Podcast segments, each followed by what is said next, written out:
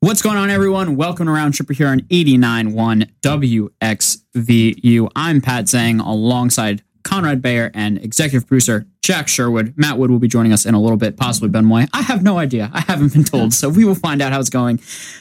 How's everyone doing? Full, very full. I Full? Dinner, How was dinner? very good. Uh, but yeah, no, I'm excited. Very excited. Really, really good show. I, I think so. I Oh, this should be a great show Yeah. Why do you think it's going to be a great show? Because so much happened this week. See, I'm already asking you to expand before we even get into it. yeah, let's Connor, not. We're supposed to do something at the beginning. Oh, Yeah. No, we're, we're gonna save it now. Tyra and I had a little plan. We drew up Saturday night, but we forgot. Uh, were you trying to mutiny me? no, yes, No. Yes. yes, yes. But yeah. Uh, Connor was trying to figure out what's going on over there. I see. it's the final week of classes. I think all of our brains are burnt. At uh, I don't know if I'm making it through the week. Yeah, I'm I'm right there with you, my friend. Ten page paper. Ten page paper. And Michael's project. I finished that already. I have weekend. not. I- Yeah. yeah. 40 page report plus 30 pages of pictures. Yay! Yeah, that's um that's rough. Yeah, uh, that ten page paper is going to be fun. Um, and we have Matthew arriving right now. Wow. Just once mics are about to turn off for one brief second, just as we rearrange. Don't go anywhere. We'll be right back.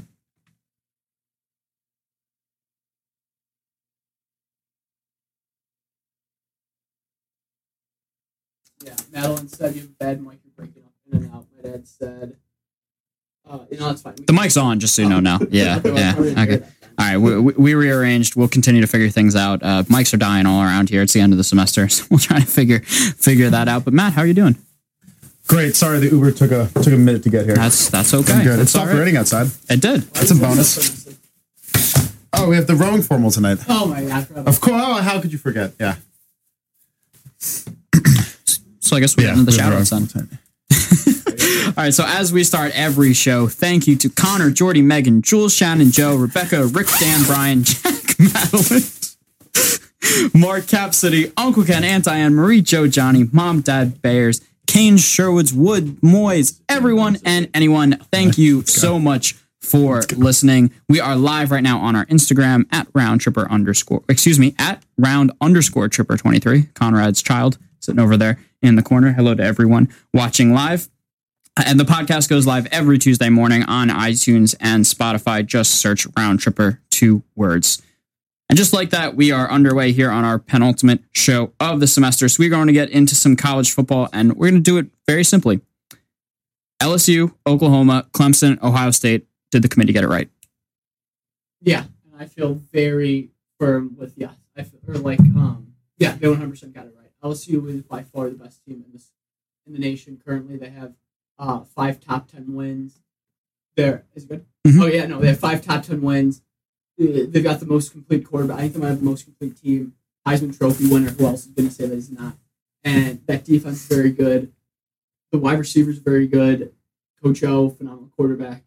They got it right. They 100 percent got it right. I, I, I I agree with that. I think if Ohio State had done what everybody thought Ohio State was going to do with Wisconsin, I think that would have been a very different decision. Mhm. I don't think it would be as clear that LSU was that number one team. But the fact that Ohio State came out slow against the eighth ranked Wisconsin team and was down at half, while LSU was in control of that Georgia game the entire time, and they were um, ranked number four at the time, I think that shows you that LSU is really peaking right now and getting ready to go into that playoff and really show that they wanted that number one seed. And just just purely off that last game, I think you, if you had chosen Ohio State, I, I think you could have been really wrong. Yep, I, I agree. And I would say just to piggyback off all of that, I also agree with how they got the seedings. And I would agree that Clemson being a three seed, Oklahoma obviously jumping in as the four seed, LSU one, Ohio State two. I agree with all the seedings. It's kind of, you know, you say Clemson's the number one team preseason in the in the entire country. They go undefeated the entire year, and somehow they fall two rankings. How does that really make sense? Um, but then again, you look at their strength of schedule; they didn't really play anyone. But that is why the college the playoff format be, has become a thing because the old format was number one plays number two, and then you have the argument: oh, was was Clemson not a, a, a number one or number two seed, even though they went undefeated? It's kind of a weird argument to make. Um, so yes, I do think they got it right. And p- for people that are you know may, might be upset that hey Clemson went undefeated and yet they fell two seeds, um, that is why you have the playoff format there to you know account for you know strength of schedule and things like that. Going off that too, two and three, there's no difference. There's no There's no difference. Exactly. I- I You wear a different color jersey. Yeah, that's what I, I literally said yesterday. The best thing would have been was put Clemson at two, just to get just to like tick off Ohio State, which Yeah. would have been. And like, granted, if there's one fan base that's going to get upset, it would be Ohio State. It would have been. I would have loved it if they just the committee puts Clemson at two. Two and three literally means what Conrad said. It's the choice of jersey. It's the choice of sidelines. It's nothing else. It's like obviously one is playing for closer travel as opposed to having to Mm-hmm. go all the way out to Arizona. But like, yeah, it's it's one hundred percent right. Just completely backing up. Yeah, and it's why the playoff format makes sense. It's you know, it's it's it's avoiding these controversies of the undefeated Clemson who didn't have a great strength of schedule. Do they deserve to play for a national title game? Well, now they get to now they get to prove. They get two shots. They get to prove if they're the best team in the country. Yeah, absolutely. And I completely agree on two versus three. One versus two is where I think things get interesting. On the four teams that got in, it had to be this. It absolutely had to be this uh, with how things shook out, especially with Utah losing uh, or getting hammered by Oregon. Alabama's loss to Auburn knocked them out a couple weeks ago. So this was right. I do think it is up for debate LSU against Ohio State. I also would give the nod to LSU by a hair here, just because looking at their schedule, wins over Auburn, uh, Auburn, Georgia, uh, Texas, uh, and Alabama. Those it's really tough to honestly get better than it's four top ten wins. Now Ohio State also had some impressive wins. Wisconsin twice, Michigan at Michigan, Penn State, really good wins. But I think that four top ten wins is what gave LSU kind of the nod in in that situation. Looking at the games, LSU is a 13 point favorite against Oklahoma. Is that fair? Is that not enough credit to Oklahoma? No, I think LSU, it goes off LSU's I think that was I I I'll go to my grave saying this Big Twelve does not play defense every single. Look at look at the way this is what their fourth out of fifth year. They have not won the first. They have not made it the national championship. They got rolled with Baker when he was a Mhm. sophomore against Clemson. They got lost close against Georgia, mismanaged it at the end, and then Kyler lost- against Alabama last year. Yeah, and last Yeah. year was like it was I it was a closer game than what the score showed. It Mhm. was if you remember they were up like Bama was up like 28-0 in the first quarter. And then they yeah, cut. they like spotted him 21 points Yeah. like right off the Literally. bat. Um but yeah, no, I think they 100% they uh 100% got it right and um I kind of lost my train of thought because Cameron and I just got really close. Yeah, just for the, the mics are gonna be the death of deaths on the on this show. So unfortunately, we have to have them very close to be able to speak into this thing. Um but what uh can you repeat the question? I I, Yeah. I literally like had just I remember where I was going, but what uh No, so it was basically Oh, is the 13 point spread Yes, I think justified? That's 100% true. And what's the spread for Fiesta Bowl? Clemson minus two. Yeah, that's fair. Yeah. I'm, I'm with that. Clemson's a very underrated team. I'm with that. Like I think I think they're both. I am I good? I think Yep. very. I think Clemson and Ohio State are very very close teams. They have a very high powered offense. Defense is very um underestimated, not underestimated, but underappreciated.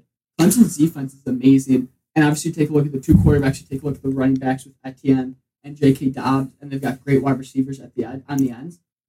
But both defenses are just that next tier. It's just like it. They're very, very. They're like they're basically NFL is they have size, they've got speed, they've got everything. Yeah, I also like Clemson too because they've been there before. That's Yeah. something that mm-hmm. Ohio State's a great tip, a great program, great team. But Justin Fields is the first year transfer from Georgia. Yeah.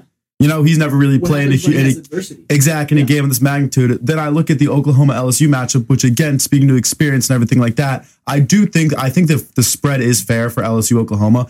But don't be surprised if Jalen Hurts shows up. He's been in these moments before, falls out, plays a great game, and you see and you see this being a one score game late. I could totally see that that happening. I think LSU does win, but I could see Jalen Hurts really putting the team on his back and showing why he is so impressive and why he was a freshman starter at Alabama. This is huge for Hurts. How I look at it because think about the last time he was in the college football playoff. It's when he got benched for Yeah, two in the yeah, national title yeah. game. What happened in that game, Sherwood? Um, Yeah, when Alabama completed their comeback. So I agree. I think Hurts will be in it. I just look at the overall teams and think that Oklahoma is such a distant fourth. That, They are. Oh, Yeah, they are. That especially defensively, I think LSU is just gonna be able to swarm on them. I mean, you saw what they did to to Georgia just on Saturday. I mean, DeAndre Swift, such a you know fantastic running back, was held basically nothing. Yeah. Uh, in that game, Clemson, Ohio State. This game, it, this game is so interesting, and it is going to be so much fun to watch. Clemson, yes, their defense is good. What's really interesting though is it's not as good. They're definitely more of an offensive team this year, especially with the loss of Ferrell and Dexter Lawrence the draft last year. That defensive line's not as dominant. Ohio State's defense is fantastic, and it really stepped up in the second half against Wisconsin. You did see that there are some um, some holes in it as Wisconsin was able to come out to that lead in the uh, in the Big Ten championship game. But Ohio State was just able to come from there. And then you cannot underestimate how powerful this Ohio State offense is as well. Justin Fields, one interception all season long. J.K. Dobbins has a chance to be a Heisman finalist as well. They just announced the Heisman. They did just announce him. them. Did he get it? No. No, it wasn't. No. It was uh, The three quarterbacks. Chase and Chase Young. Yep. So it's um Hurts, uh, Hurts, Burrow, Hurts Burrow, Young. and um and Fields. sorry Fields, the three That's- quarterbacks, and then Young, the D end on, on Ohio State. Okay, so that means Dobbins probably came in fifth. There would be I my would guess. assume, yeah. I was gonna ask, when was the last time we've had two players? From the same school? Yeah, I was. I was That's a thinking great USC. question. I was thinking USC with Leinart and Bush. Talk Like about that- USC. I mean, we talked about last week. What on earth has happened to USC? But that's a whole They're They're different thing. keeping uh, Clay Helton. Yeah, which Uh, is interesting. I think also too what's interesting is a little bit of a revenge game, if you want to say it, because three years ago, Fiesta Bowl, same exact scenario. Uh, Clemson ran over Ohio State thirty-one to 0 Mhm. So it's obviously We'll see. Yeah, no, it's it's, it's obviously you can't say revenge game because like that, that's from our freshman year to senior year, so there's probably very small carryover of players that actually played in that game, but it'll be you know very interesting. And also too, I texted Pat. Oh yeah, do you wanna for the? Oh, I thought you had something. Oh, I have a stat update. Yeah. So the last time that two two players from the same team have been Heisman finalists was the 2011 Wisconsin team with Montee Ball and Russell Wilson. Montee, Montee Ball. Ball Montee was Ball. Awful in the NFL. Such a good college running back, such a bad Never NFL mind. running back. Never mind. Yeah. Fake. I think it's the last time. But okay, it was 2004 with Adrian Peterson and Jason White. yeah. They finished Okay. two and three. Leinart in 04, one Bush five, three was Leinart six, and Mike Williams eight. Yeah, so it's literally um So you're going back to what 2004? 2004. Yeah. It's crazy. And who won 2000? Was that that uh the quarterback from Ohio State? Not Torrey Smith, but Couldn't tell you. I don't know. 2004 Heisman. I don't have that I off think the top was- of my It's a I think Google. It's a quarterback from Ohio Conrad's on it. It might have even it might have even been Matt Leinart. was Matt Leinart? Okay. Oh yeah, it's it's right there.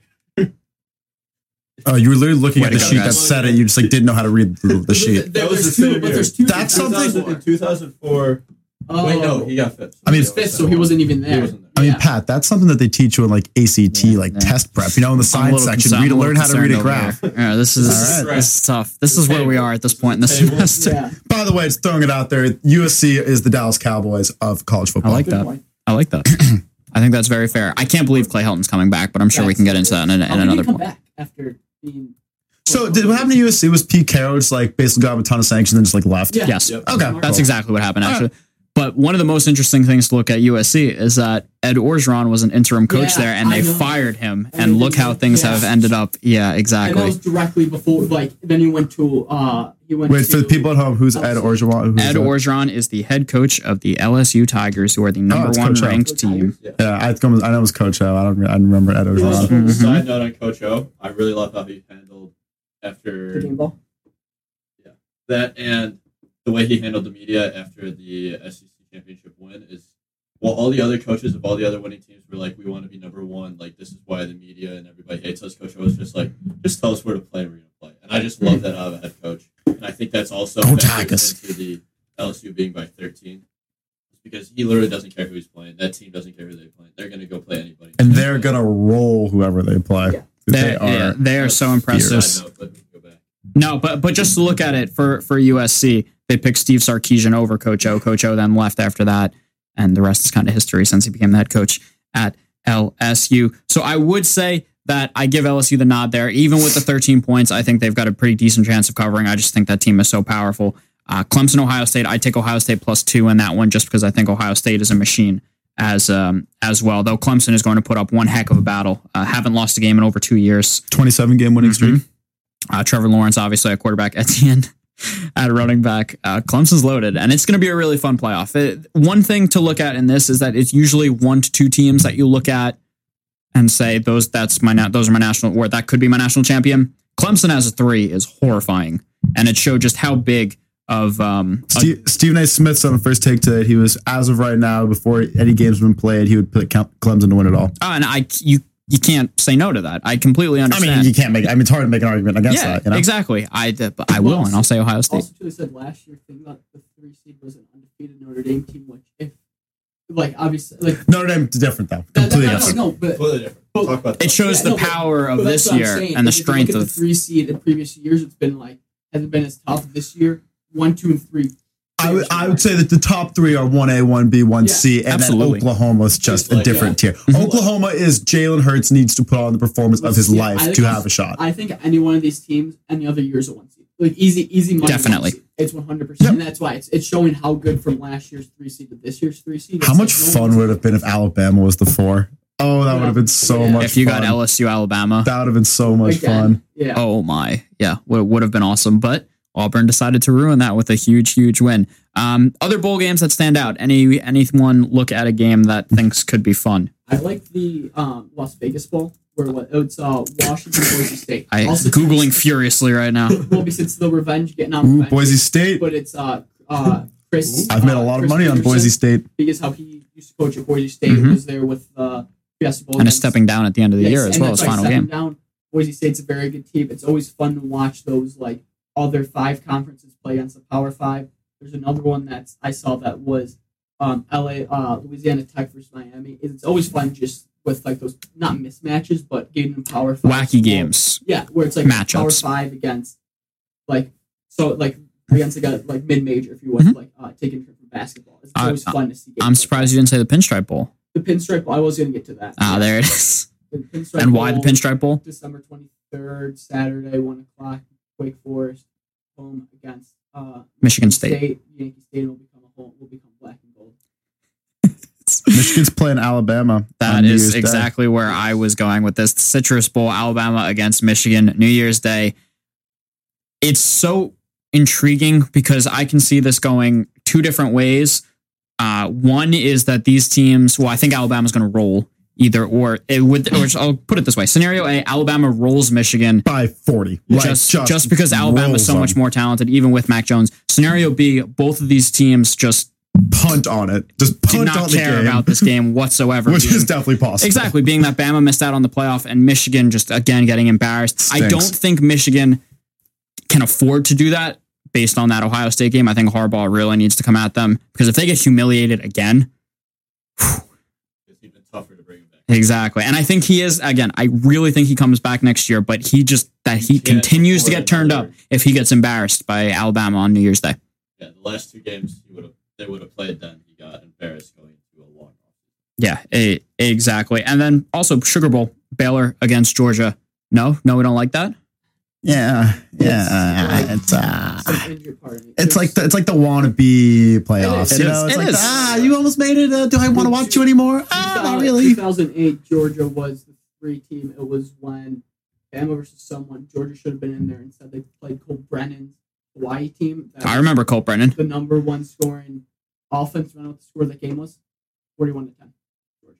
It's like it's the the Oregon like they should have been in the national championship that year. That still rubs me wrong, but I can tell. It's, it's it it it's basically the same thing. And to be fair, though, all credit to Baylor for you know having the season that they've had. Yeah. No one was Oh, expecting that's- this I'm out of them. yeah, no, All credit to them, but it's like the ah, That's- you're almost a playoff game. It's like ah. playing there or playing like the Rose Bowl. Obviously, is much better. Even like the Chick Fil A Bowl. Like the thing is, it's the Rose. The Sugar Bowl is always on at eight thirty. It's like after all those games have been on, and you're kind of It's like you just had dinner. You're kind of falling Yeah, asleep. like, you know, like- it's, like, the same thing as like the ah. night third of the night Thanksgiving Day game where it's like yeah. it's like the college or the first game Detroit. It's like okay, that's fun. We got football. Second one, you're like, all right, it's dinner time. We'll Yeah, watch the end of it. Maybe watch the first half, third game. I'm taking a nap on the And no, couch. That's what it is. It's like the third game. It doesn't start. 8:30. Georgia Baylor's going to be like the nap on the couch game. Yeah. Yeah, that's No, what it's going to be. And you'll probably wake up in the midway through the fourth quarter, and Georgia might be up thirty, and then you're you're, not mad you missed anything. No, and that's why it's like I still consider it like a BCS bowl. It's like just go like Oh, the Sugar Bowl is one of the big And that's bowls. what, no, and that's what it is because it's like how it's like the New Year's Six bowl. It's still a BCS bowl, which is big, Mhm. but it's like you've got to, especially being a top four team the whole year, you've got to you've got to start sprinkling more college football playoffs. You can't always be losing a, That first team out, second team out, Exactly, things like that. which was crazy that they. I read that the committee had a debate between Oklahoma and Georgia. It's like literally LSU just rolled Georgia, Yeah. 12 hours ago. And you- Rolled and them. you want to put them back in. Granted, Georgia had a ton of, or they had like they had some injuries, but just even a healthy Georgia team. The last three years, this is I think obviously the national championship game was. I think it's gone since it's gone progressively. They've gotten Worse. worse over the last mm-hmm. three years. No, I, I think that's fair. I will say though, don't count out Baylor. Oh yeah, Don't don't count out Baylor. So when- that team can score some So when you wake up with six minutes left in the game and it's close, then you got a great game to watch. Exactly. I, I think it's. I'm afraid it's gonna be very similar to that Texas game last year where. Oh, where they just no showed.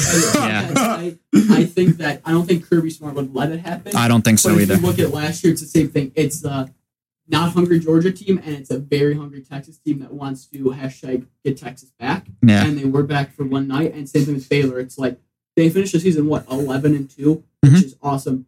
The runner up Big Twelve, and it's like Two losses to Oklahoma. something. Yeah, Those are their only two losses. And also on Matt Rhule, could possibly be his final game, game, in college as he's going to get a lot of NFL He's- attention. Fingers crossed, New York Giants.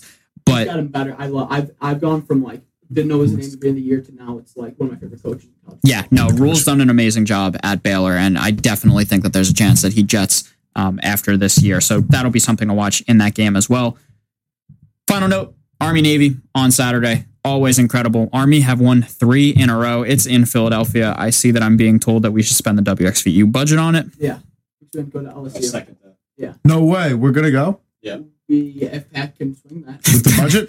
I can tell you right now, I can't swing that.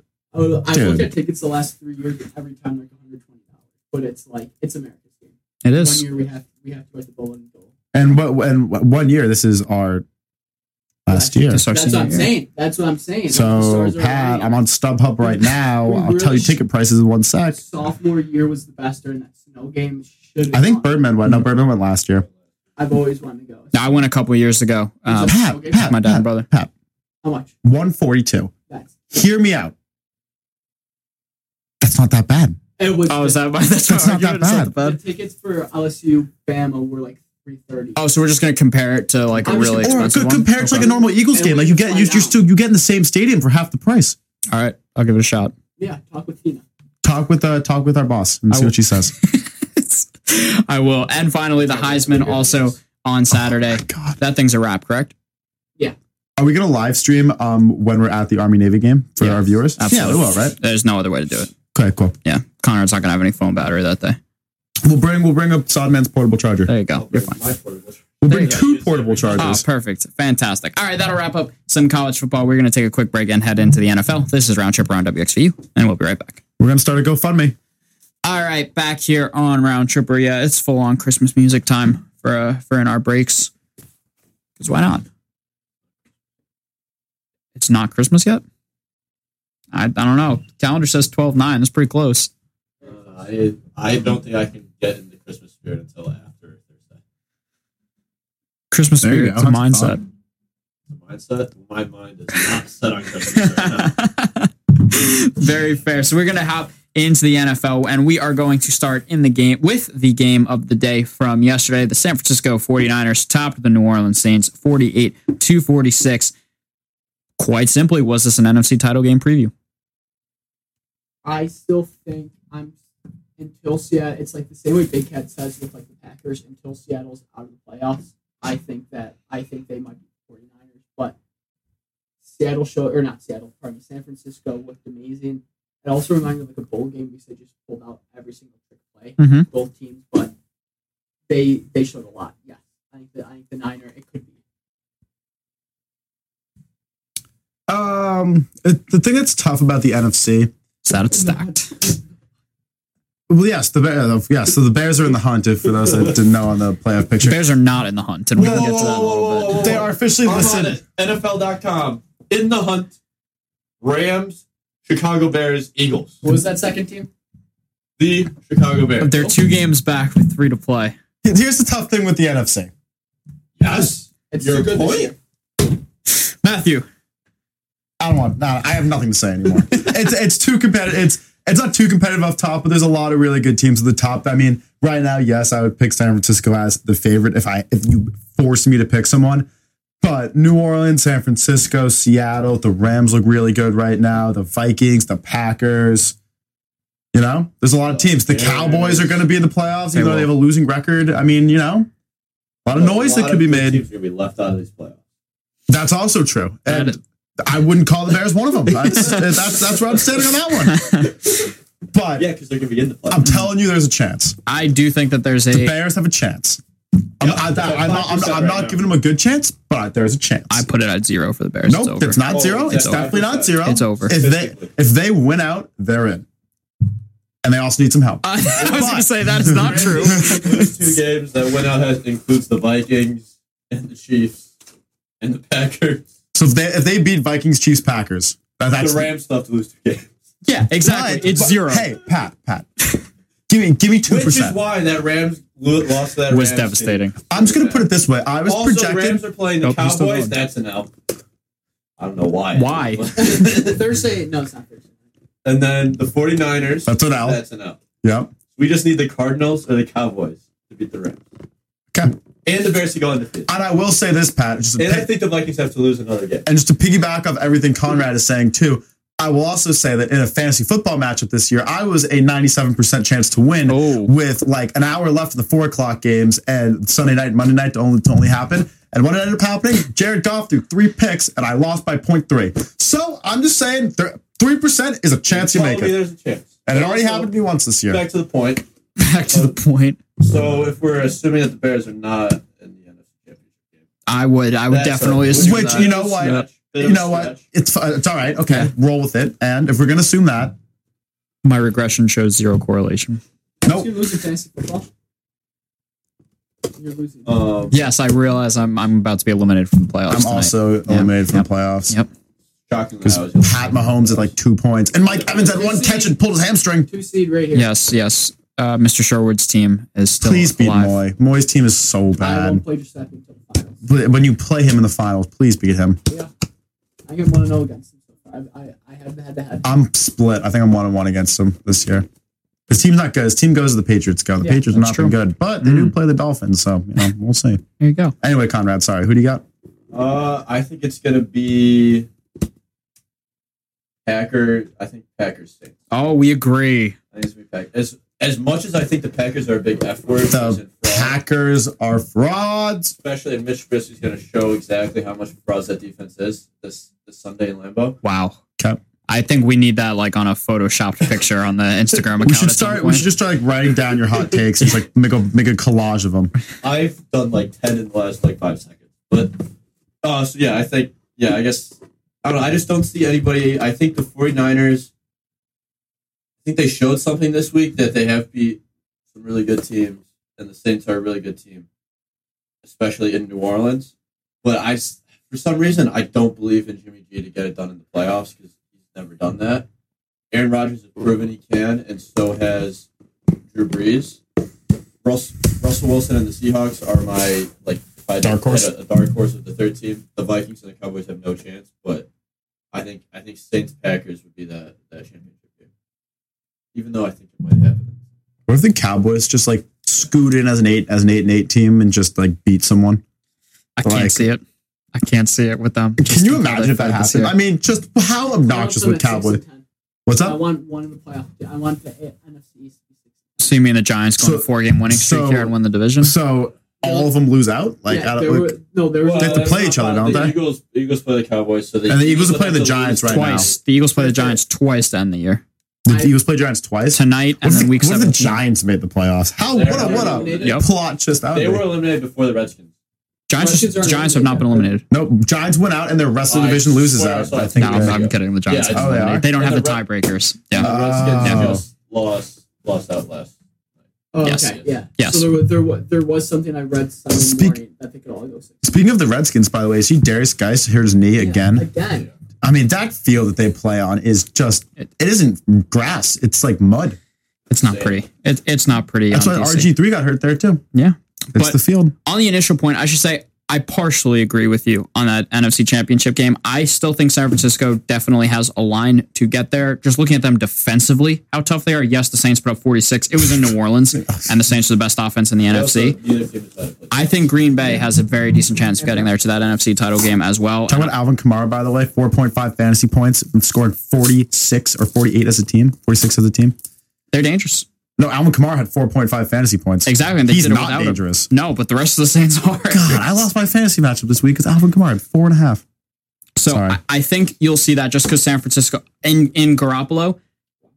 I think we've seen enough from him. Obviously, we haven't seen it in the postseason yet, and that'll be very interesting to watch. That's but my worry. no, of course.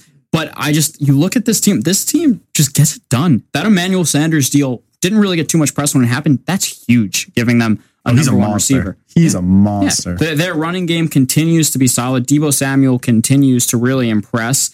And that defense, led by Nick Bosa, I just I think that they've definitely got a lane. Add in Green Bay that just I don't know. Bay is I get a funny of those feeling about them. This that's the thing. I, think just- I think they just play go on one of those runs, Mhm. like like They- did when they won a Super Bowl. they with- play up and play down to their competition. Yes, they competition. do. That's Absolutely. Just, that's what they do. I think the, I, I think the Packers and the Seahawks are just it's, it's gonna be the same way with New England this year where they're not out until they're out. You know what I mean? Like you, you you can't count them out until there's double zero or triple zero. Yeah. on the clock. Hey, you're not wrong. And that's why if you take a look at the quarterbacks, they've been there before.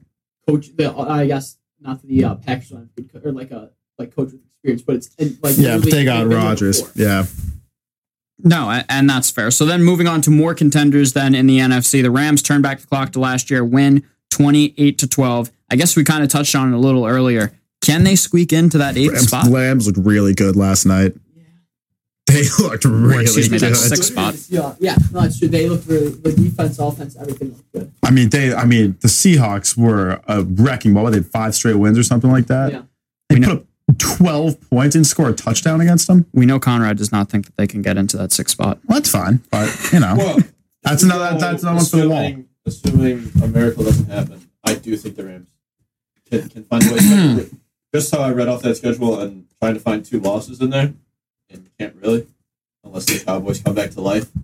But having the the Cowboys, it is in Dallas. That's tough. F 49ers, that's most likely a loss. The Cardinals should be a win, and I don't think, and that the only team in their way right now is really that Vikings. Is. Minnesota, who has at the Chargers, home against Green Bay, home against the Bears. Don't let Minnesota Like, lose to the I, I Chargers. I, wouldn't be. I wouldn't be surprised if if the Vikings don't win another game.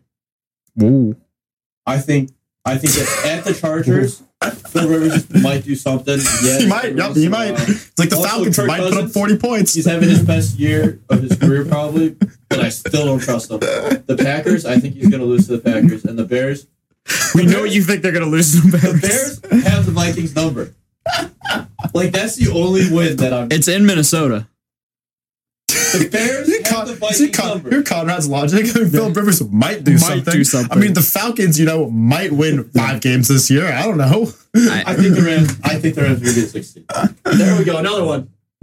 Never, never mind. Wait, No, no, yeah, no, you no, just no, no, disproved no, your no, entire no, no, point. no, no, no. Wow, that one stung.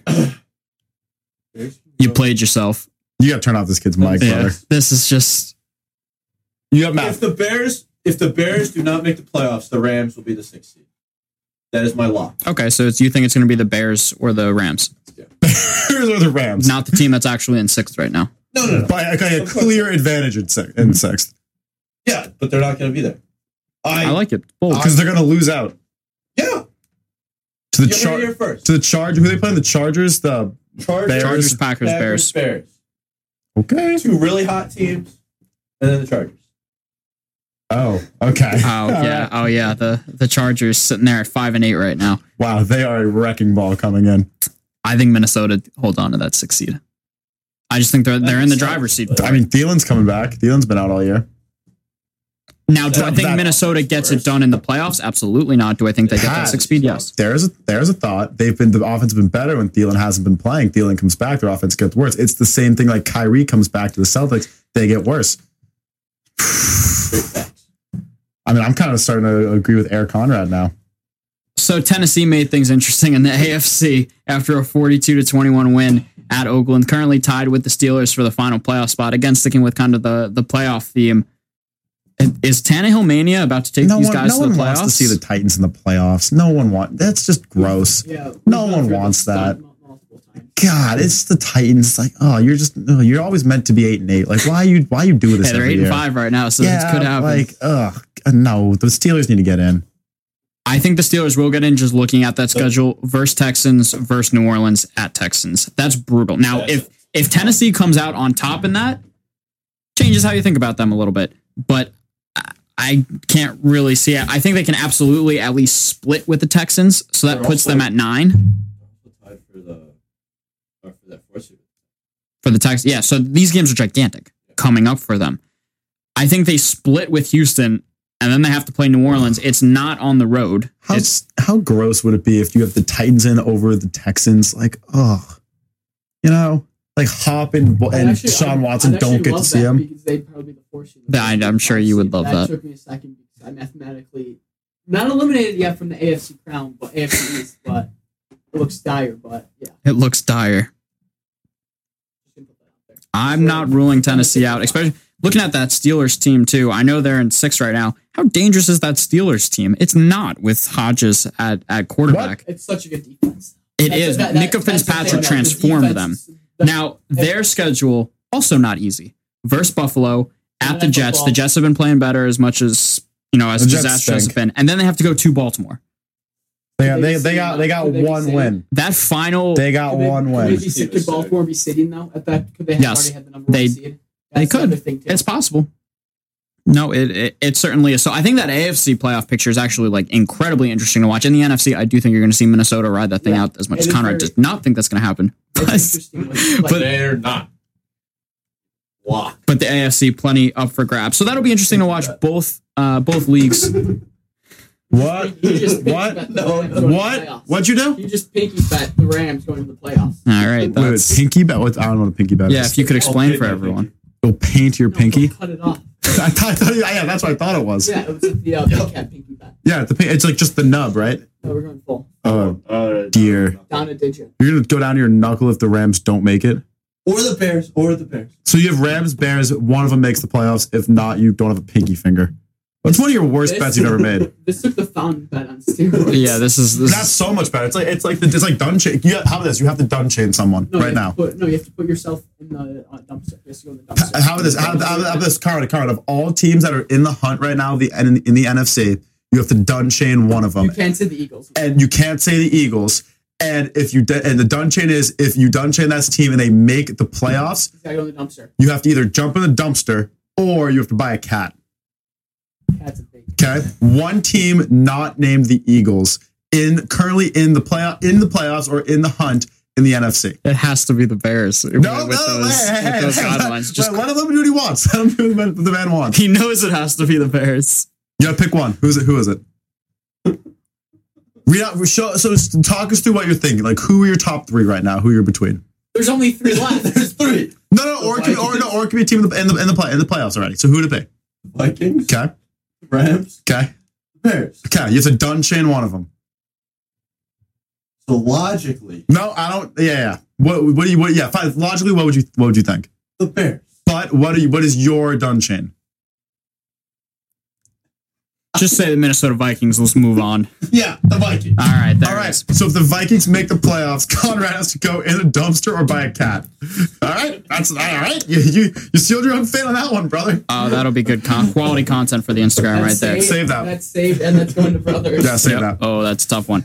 All right, quick hits. So very quick, we'll touch on these before we send it to break because there is a lot more I definitely want to get into. New England loses at home to Kansas City 23-16. Honestly, this doesn't change anything about how I feel about both those teams. I think New England, as we know, is struggling a little bit, and Kansas City, I think, has actually fallen under the radar at times this season, especially with that Mahomes injury. Any anyone think any differently?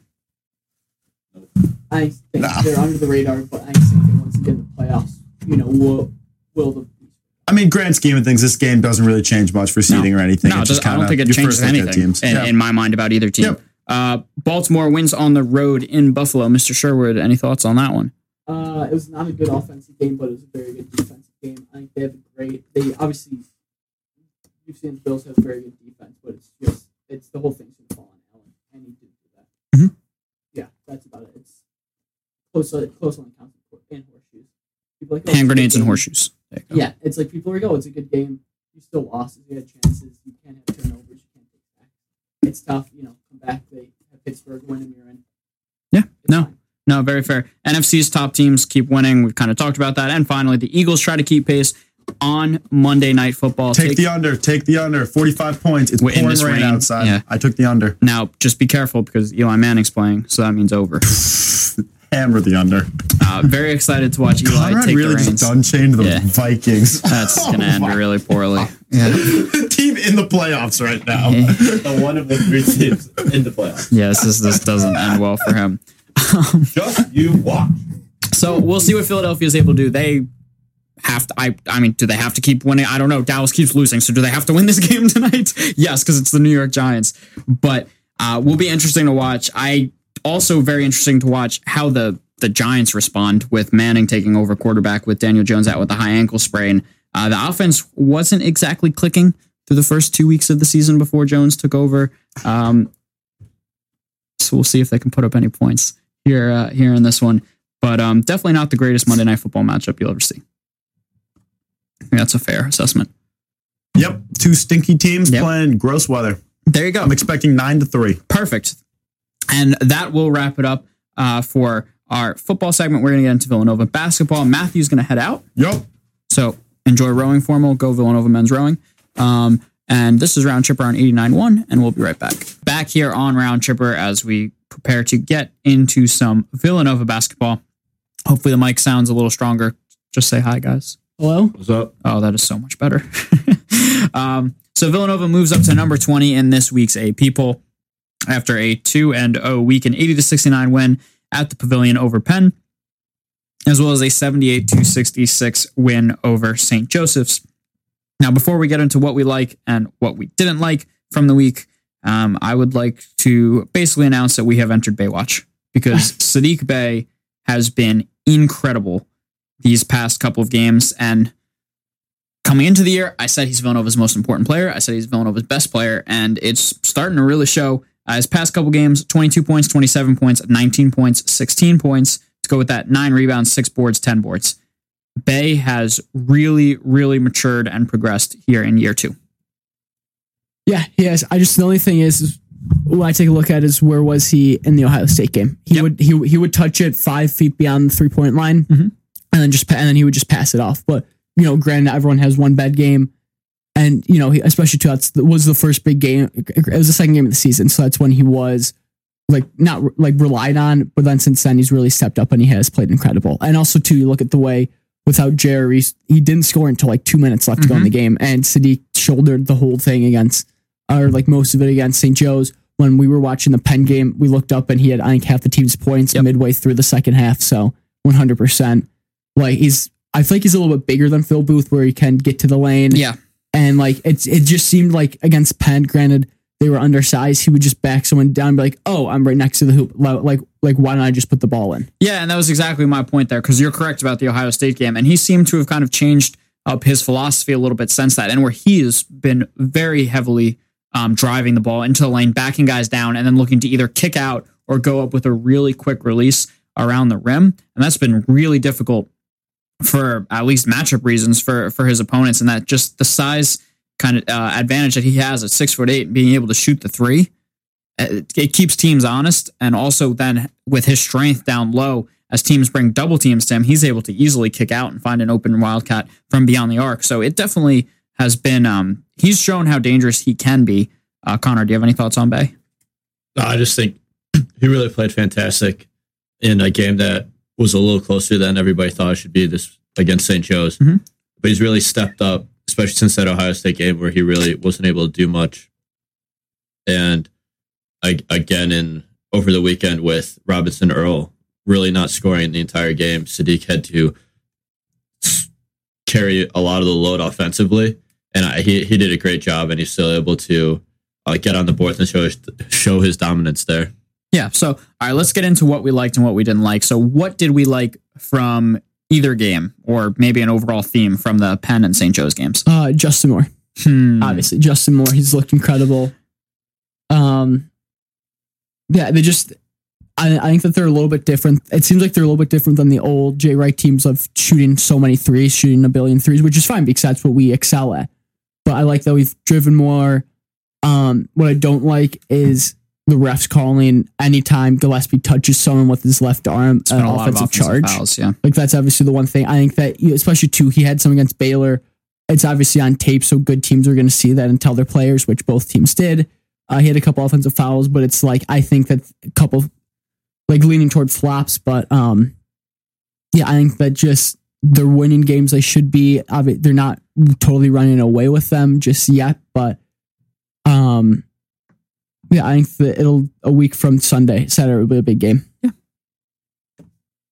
Uh, I'd have to go on the same thing. Of kind of what I liked was that they are finding a way to score without being that prototypical Villanova team where you're shooting 30 plus threes a game. They only shot 17 on Saturday, um, and they only made four of them. So it's a really good thing. They actually are able to figure out, hey, let's not shoot the three. Um, and then my one thing, especially from the St. Joe's game, was that they let St. Joe's just drive on them all the time. Now, are you referring to Ryan Daly? Yeah, he was just Over five 30 from three. He could he could not shoot. They were in his face, but they allowed him to drive the lane pretty much every time. he had 32 points. Nobody else on that team had over 10. This this day Had over eight. Had over yeah, over 8.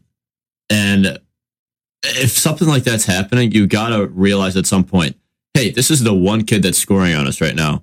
Let's do make him shoot because he obviously can't do that.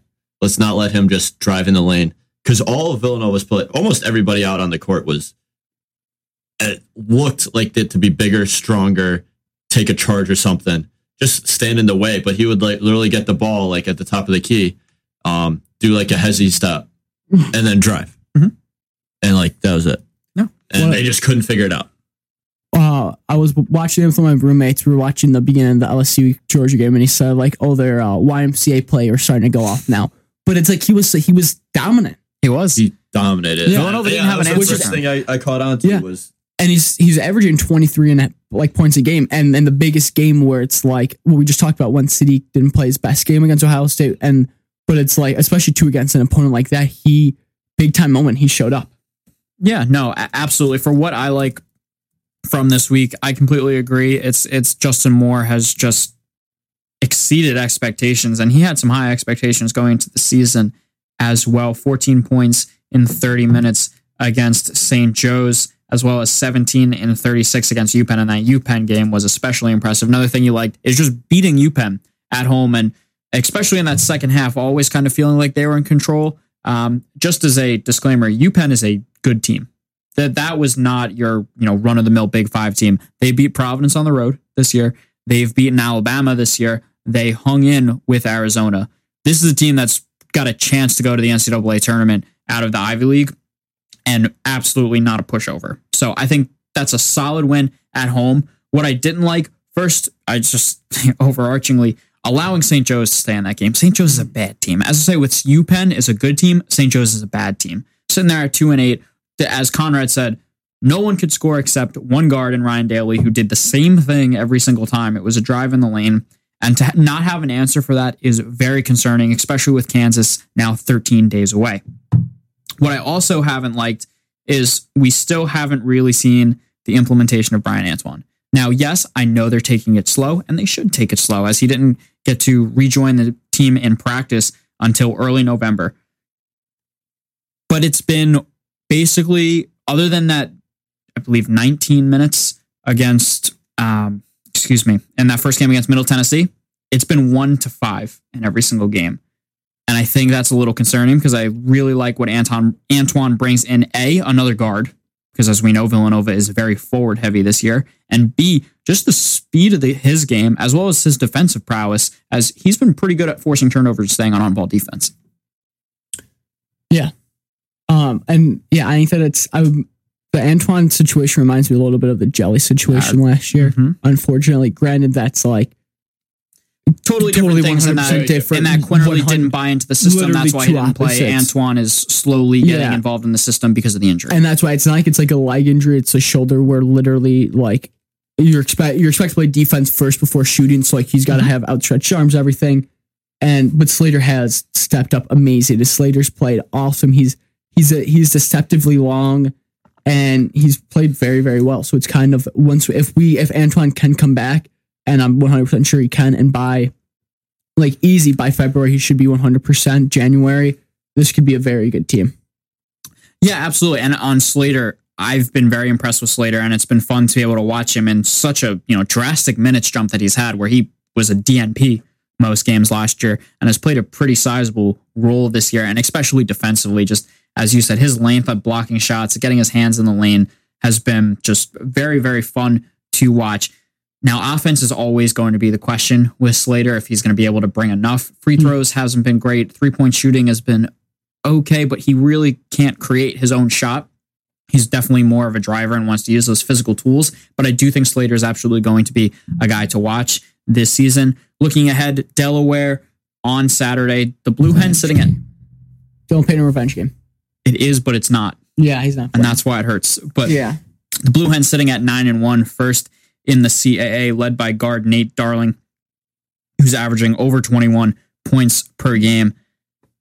And that's why it's sad, though, in that this was supposed to be a lot of fun with Dylan Painter. However, Painter is ineligible for Delaware as he missed the cutoff by only a couple of hours for when the Delaware semester ends. So Painter had, since he transferred in January officially from Villanova, he had to sit out two semesters. So obviously that was the spring semester of last year and the fall semester of this year. And that does not end until midnight on the 14th for Delaware. So unfortunately, Painter not eligible to play. Kind of a little bit of a blow to this game. Yeah. Very big ball. Yeah, because that would have just been a uh, a fun side story to watch. But it's a home game for Villanova. It's at the Prudential Center, which is in New Jersey, so definitely a little different. Uh, it'll be interesting to see what type of crowd. I'm sure Villanova will have plenty of people travel. It's 2 p.m. on a Saturday. It's kind of a strange game, and especially coming that it falls behind or before the Kansas game.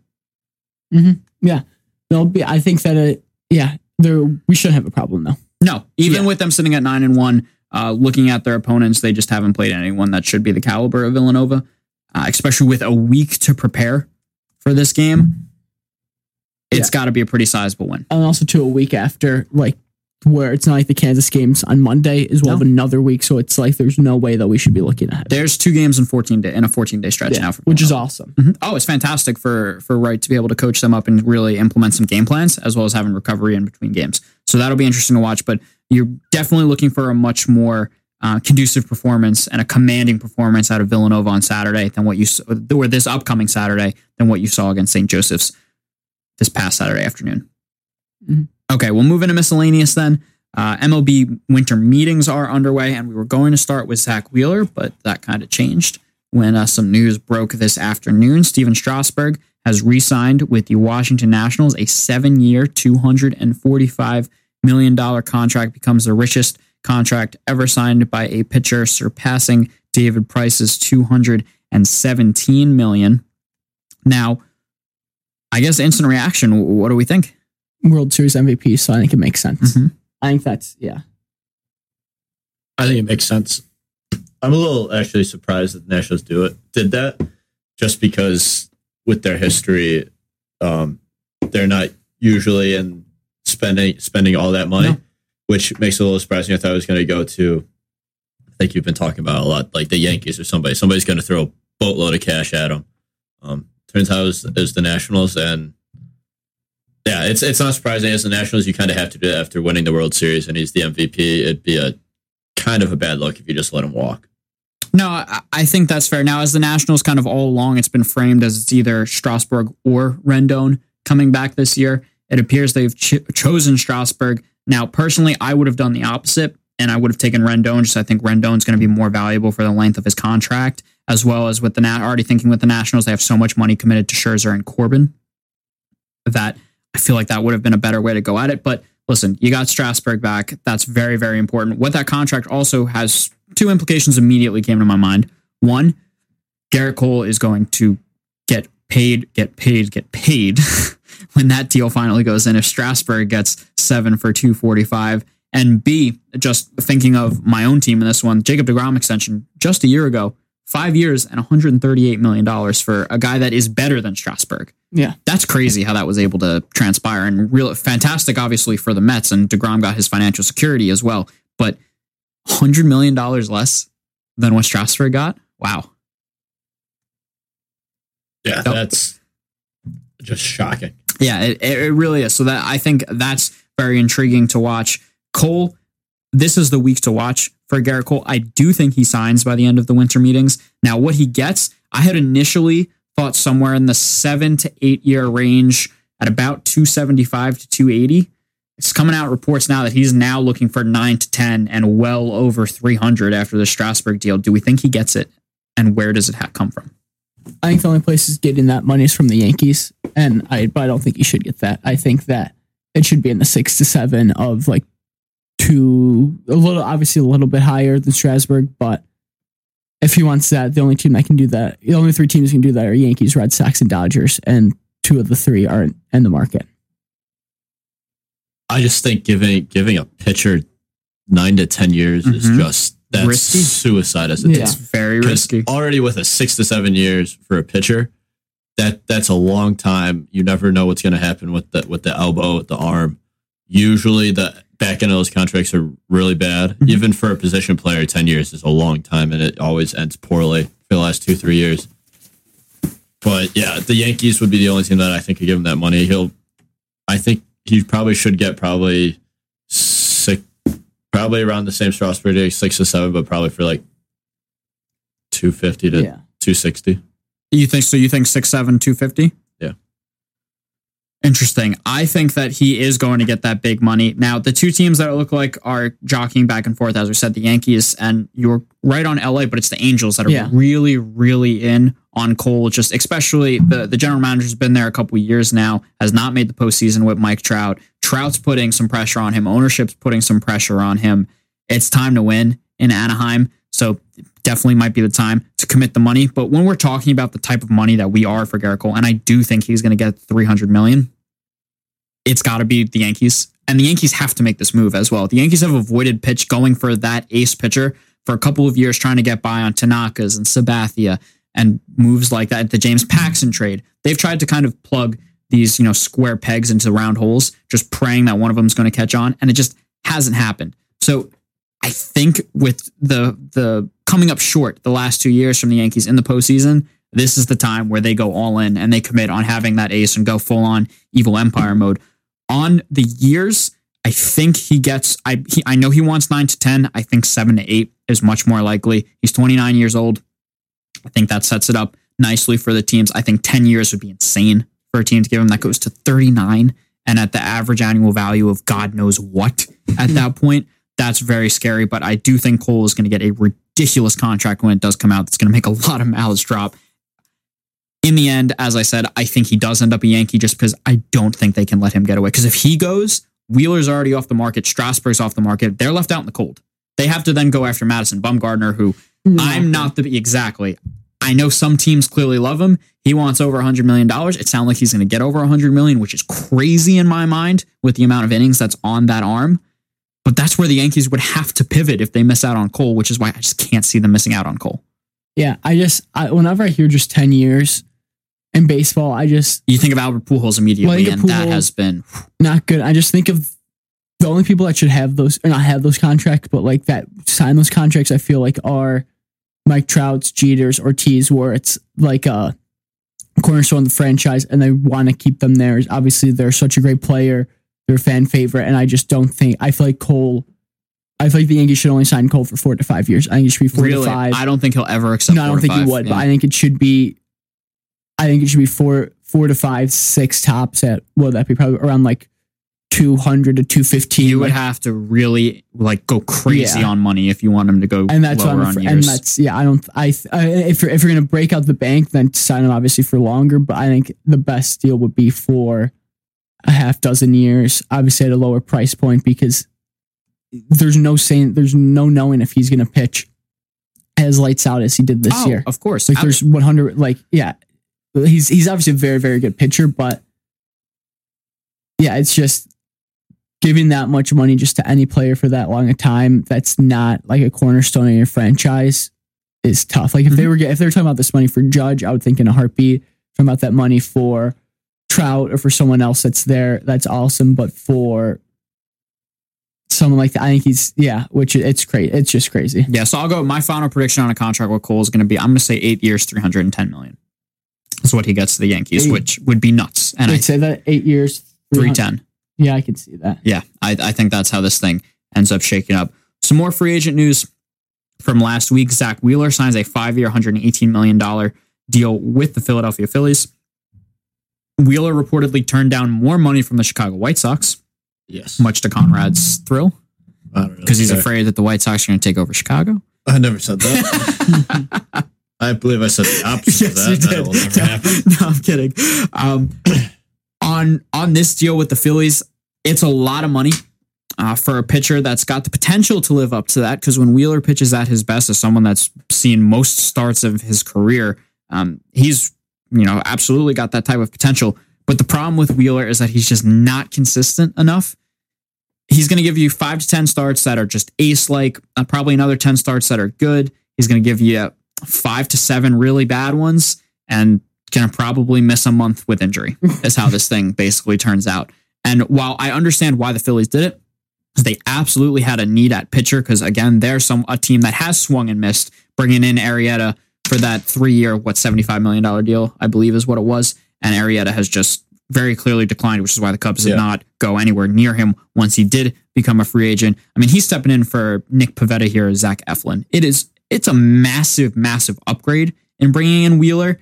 The price that they had to do so is tough, but it's an understandable price in my mind. So I can I can't fault Philly for doing it. Again, a lot of money, a lot of years. It especially hurts the Mets in that he stays in the division. It would have been a lot better for Mets fans if he just went to Minnesota or Chicago, as was rumored. But wanted to, I guess, go to Philadelphia. Got that five year, 118 million. Makes sense for the Phillies. Yeah, And- especially with the new manager. Yeah, it does. yeah, they had strength in their pitching. So I, I definitely see why they made the splash here. And then, and a, a very interesting move in my mind, Mike Moustakas, a four year, $64 million deal with the Cincinnati Reds. And you know why? It's because the Cincinnati Reds see a lane in the National League Central for this upcoming season. And Conrad is already scoffing at that.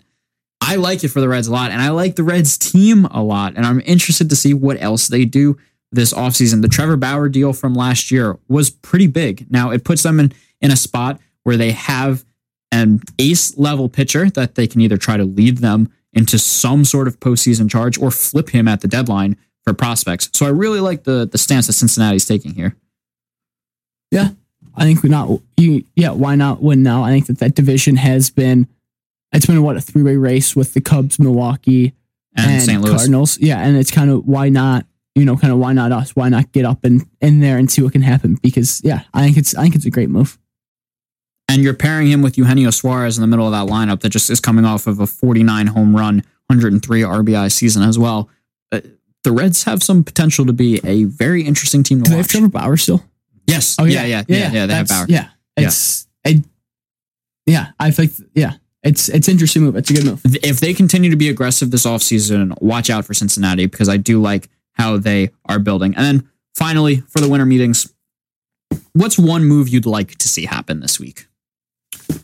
I thought one move that we just didn't talk about was just just the Tommy Pham move to Hmm, for Hunter Renfroe, which is very interesting. Yeah, but it's a very interesting. You usually don't see major league players flop too often. Yeah, and I think that I'm I think I'm looking forward to something like that happening where it's just new. I obviously I can't put my finger just on one trade, but just something like that where it's like okay, like that's like how last year was like Puig going from Dodgers to Reds. Mhm. Just I'm excited to see something like that to go from just basically just like flip uniforms. It's like oh shoot, Reds like I just as a yeah. where it's just like I didn't realize, you know, that this trade happened, or like obviously I realized it, but it's it'll be fun to see him on a different team, like someone going from Miami to not Atlanta, but like Miami going to like the Mets or somewhere. It's like oh, okay, like that's interesting, like new, like new face in a new team, just yeah, something like that. fair Conrad.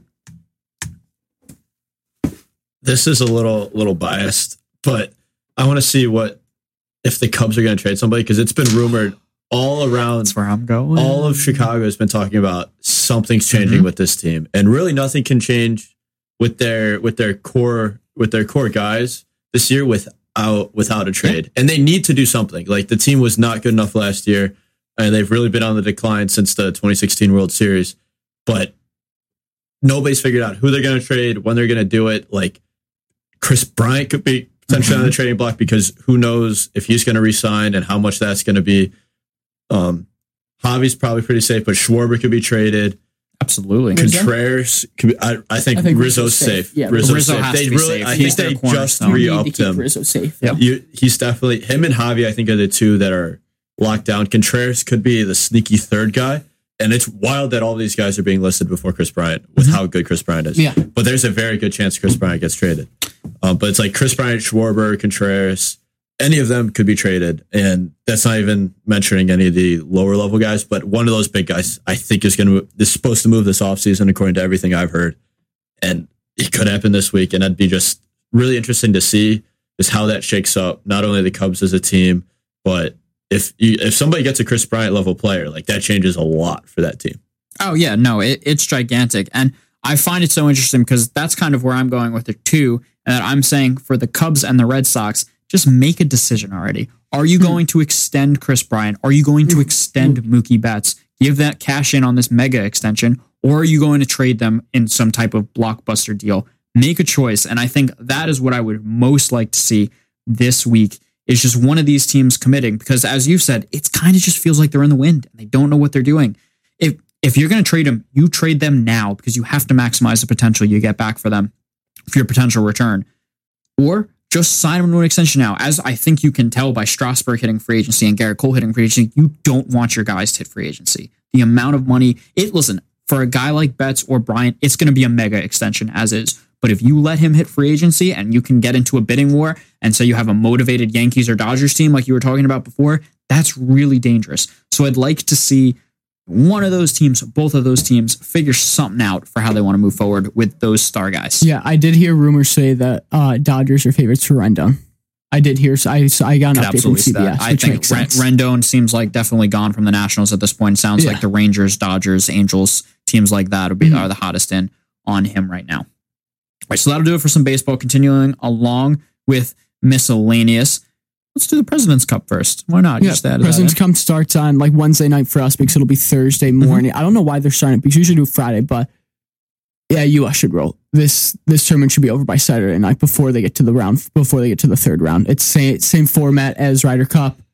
Obviously, four ball, two sums, and an alternating shot. Um, it should be fun. I think that it'll, it'll it'll be interesting to watch Tigers player captain, but it's it's just not going to be that tough for the Yeah. U.S. The world is just now it's not just doesn't have enough good players.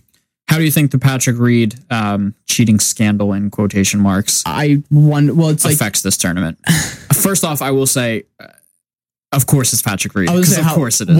What, what's your take on? it? Do you think it was on purpose or not? I the fact I usually I would say no. The fact Yeah. that it's Reed is what makes it. I, I yeah, the fact like that, it's it's very similar to what happened to Dustin Johnson in 2011 or Mhm. 2010 in Whistling Straits with the waste bunker. But if you watch him, when else have you ever taken a practice swing like that where you just flick back Mhm. like something behind your ball? Sure. Like if if if he knew he knew it was a, like that he couldn't ground the club in the waste bunker. If it was uh, if it was in the fairway in the rough and there's a leaf behind him, he's on his knees to clear that out, or it's in the wood chips and the um, pine straw. But if it's in the bunker, as soon as he goes down, there's 30 rules official on his neck breathing Mhm. down. He knew what he was doing, and it's yeah, that's just that's what I have to say. He he knew what he was doing. I think that he's Captain America, but like it's kind of like it's obvious. I- Obviously, it's very funny to have in golf where it's like the biggest troublemaker is someone like that, as Yeah. opposed to in other sports where I'm not going to go down that road, but where they have problems where it's what's going to happen. Are the U.S. continuing to have them, especially next week or next year at Whistling Straits in the Ryder Cup, where they need to get get back the cup? Yes, they do. obviously this year isn't gonna like you don't need him as much, but what's gonna happen with other players and Especially you think of all the fallout from the Ryder Cup. yeah, Um, just last year Last about year. how it no one wanted like to play with him. exactly, and it seemed like Reed was ripping the team from Yeah. the from the And seams. I think also two golf's become which is interesting. A lot of people have become friends, which is awesome to see. Mhm. There's a lot of Americans that are friends. So what's gonna happen is is he are they gonna kind of stick up for him as being part of the posse? I'm not sure he- you're going to see it from. I don't think so at all. I think that it- it's but the way he acted in 2014 in Gleneagles with shushing the crowd. That's awesome. That's golf. That's you're not golf. It's it's part of the event, but it's gone downhill. He's obviously has a huge history. He doesn't talk with his side of the family. He has all the scandals at UGA. Mhm. The only reason why Augusta State is even known for golf is because of him in 2013, 2014. But it's just double thumbs down for me. Yeah, yeah. No, it'll be very interesting to watch this upcoming week and as things move forward, especially uh, for, as you said, the, the U.S. team as a whole. moving forward because he performs very, very well in these tournaments. But man, do people hate playing with him. Yeah. Uh, quick note Manchester City dropped the Manchester Derby to Manchester United 2 to 1, now sitting at 14 points behind Liverpool. Is Man City dead, Conrad? From what I'm looking at right now, yeah, 14 points is a lot of points. I, usually, if you would ask me this question, I would say absolutely not, never. It's it's Manchester City. As you said, 14 14 is a massive gap. That's five. That's, That's five. almost five games. Yep, that that takes five. Five games to five games where Liverpool has to lose. Which first off, they haven't lost this year. Uh, Liverpool is currently on a 33 match unbeaten run in the Premier League and has lost one game since the start of last season. Yeah, I'm. Since we're making predictions, Yeah. Man City's dead. They're Whoa. dead. Done really chain. tough. Done Really chain. We're Conrad. throwing it out there. So it'll be interesting to watch. This is just it's- it's crazy what's going on in the Premier League right now with City being in just such stop and start form and Liverpool just continuing to roll. Um, but I refuse to buy into anything, or at least the fan side of me refuses to buy into anything until we get I to did. May. Until we get into May, I just I can't say it. And then fi- finishing up with around the Nova Nation, we're in a quiet time of uh, Villanova athletics right now, where it's basically just the men's and women's basketball team. So as we've already talked about the men's, the women beat St. Joe's sixty to forty four on Saturday at the Pavilion. Maddy Siegrist with twenty three points, Mary Gedaka with nineteen as the women win there. Villanova does the double over St. Joseph's. Did you know what happened at the beginning of the game? Like on a school, like because I was there with Megan and Madeline and Nikki, and they, um, St. Joe sh- shot technical free throws before the game started. Obviously, I know if, you know that's happened in men's basketball for Mhm. touching the rim when the officials are out, but I just never followed up to see why I'm they not shot. sure. I was working on uh, actually my econometrics Really? at that point, so I was Yeah. not No, there. but it was very yeah because we got there and then they took some time and they were went over to talk with Harry and they started pointing to something. I was like, okay, they're figuring something out with the clock. and then it was technical free Yeah, throw. went to I go get no idea. went to That's really get food and. I saw the screen and they were shooting free throws and like no, it was technical free throws, no time had elapsed. Obviously, that happens once a year in Mhm. NFL or college basketball where someone touches the rim. It's it's always fun because it's the walk on that touches Yeah, the rim and they cost their team two points. But it's like I wonder what would happen. What happened with the women's was like, Yeah. did someone pull a Chris Paul where they said their jerseys untucked? Was so was it something with the court where it was like a facility so they had to penalize Villanova as the team Mhm. with the fact like I don't know what it was. No, I, I have no idea actually, but uh, that'll be an interesting thing to follow up. I'll try to find out. Cool. Yeah. All right. Well, that's our show. For Conrad Bayer and executive producer Jack Sherwood, I'm Pat Zhang. We will be back next week for one final show before the end of the semester. Go Bills. Oh, I thought I, I thought you were clapping there with what Oh. it sounded like up against the uh, Computer. yes, no, you you are good. But all right, like I said, that'll wrap it up. We'll be back on next Monday. Thank you so much for listening. Go Bills. Go Chargers! Woo! Go Cats.